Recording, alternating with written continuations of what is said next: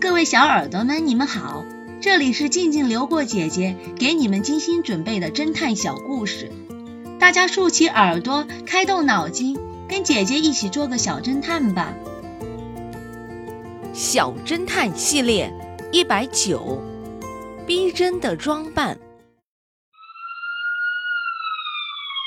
地产大厦发生了一起凶杀案，一位年轻的女子在家中被人杀害。X 神探和警察局长接到报案后，立即赶往案发现场。到达现场后，他们封锁了现场，对来往的行人进行盘查，防止凶手逃脱。在一个路口，X 神探突然看到一个黑色皮肤、貌似是外国人的行人想要通过入口。X 神探向前拦住他，说道：“你好，请出示你的证件。”此人两手一摊，表示不懂 X 神探的意思。于是，X 神探用英语说明了自己的目的。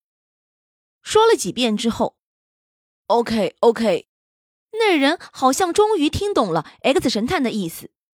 于是，他把手伸进口袋，掏出了证件，交给了 X 神探。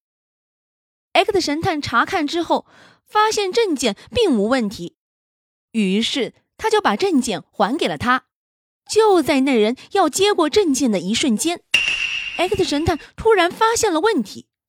他指着那个人说道：“差点被你骗了，你的装扮还真逼真。”然后他一下子抹了一把那人的脸，马上就抹掉了他脸上的一块黑油，露出了其真面目，从而成功的抓住了凶手。小侦探们。你们知道凶手是怎么样被 X 神探识破的吗？下集告诉你们答案哦。